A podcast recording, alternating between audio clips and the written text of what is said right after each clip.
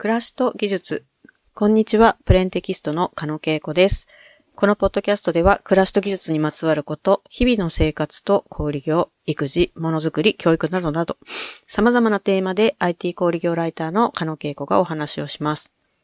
えー、今回のテーマはパソコンの引っ越しです。今絶賛新しいパソコンを立ち上げて、えー、古いパソコンの中身だとかアプリを移動するという作業をしています。結構これが大変なんですけれども、えっ、ー、と、なんだろう、折に触れてこういうことをまとめておくと、自分のためにもいいし、まあ、もしかするとお聞きになられる方がこんなアプリがあるんだ、みたいな、えー、発見があるのではないかなと思ってお話をしたいなと思います。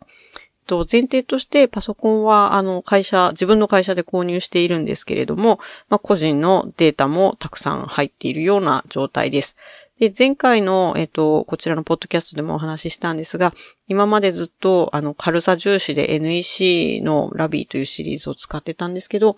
今年から、えっと、もっと軽い、まあ、だんだん LAVIE が重くなってきてしまって、えー、富士通のものに切り替えることにしました。実際むちゃくちゃ軽くてですね、あの、 LAVIE を初めて買った時も600グラム台ぐらいだったのかな。ほんと軽いなーって感じだったんですけど、より軽いし、あと画面が広いのと、あとちょっと使ってみると、カメラがだいぶ広いな、広角なのかなという感じです。えー、今まで使っていた NEC の、あの、だいたい2台、えっ、ー、とですね、上長構成にしておりまして、PC は2台持ちで必ず運用しております。えー、どちらかが壊れてももう1台があればすぐ仕事ができるような状態にしてます。で、なるべく、えー、パキパキ動くものということで、アプリ、あの、メモリもガンと積んでいるような次第です。あの、アドビ系のソフトをそこそこ使うので、えっ、ー、と、やっぱメモリ積んでないとダメだろうなというふうに思っております。で、まあ、あの、富士通のむちゃくちゃ軽い PC にしてみてですね、えー、Windows をインストールするところから始めました。えっ、ー、と、だいたいパソコンを、えー、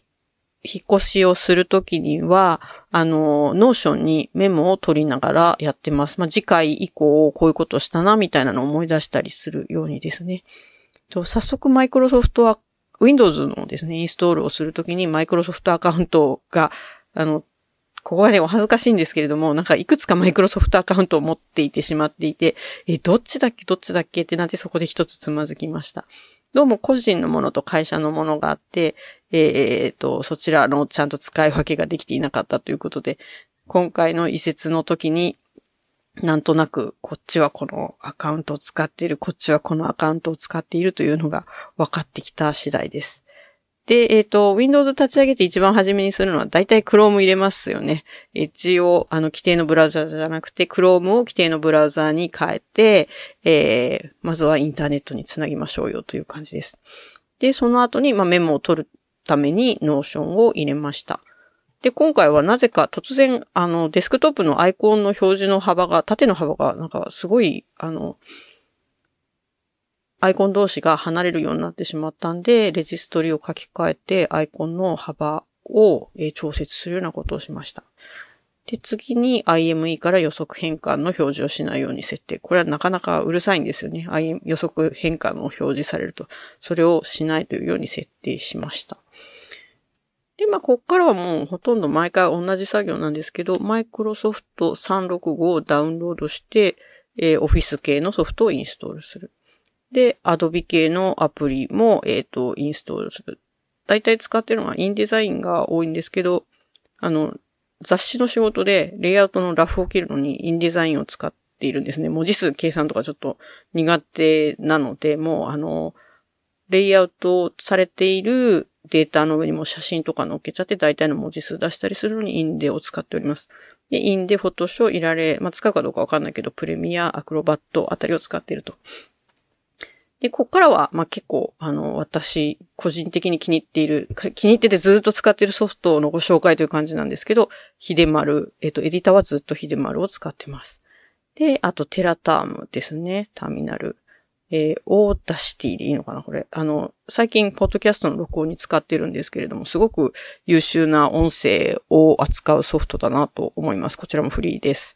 えー、で、これがないと本当に仕事にならない、起こしやす2、文字起こしソフトでございます。本当にこのソフトは素晴らしいですね。無料とは思えないぐらいのキーの割り当て機能がある、えー、文字起こしソフトなんですけど、このソフトのおかげで食えてるライターさんってむちゃくちゃ多いんじゃないでしょうか。えー、最高の文字起こしソフトだと思います。起こしやす2。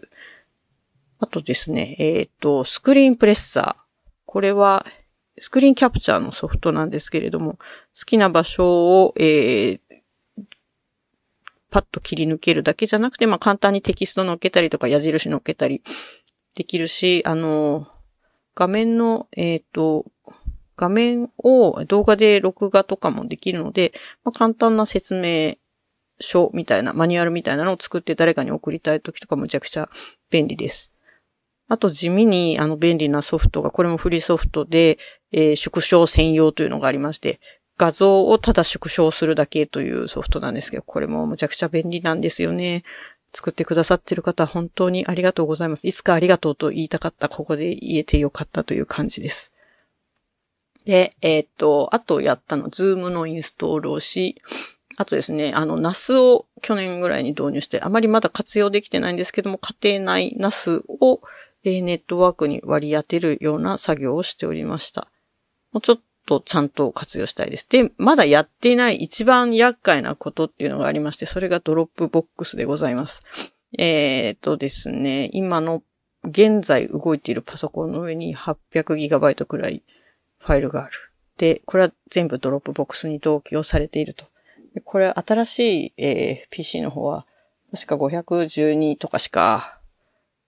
はい、SSD がないんですね。なので、えっ、と、ちゃんと整理をして入れないと、あっという間にいっぱいになってしまうということで、あの、ちゃんと整理する前提で、あの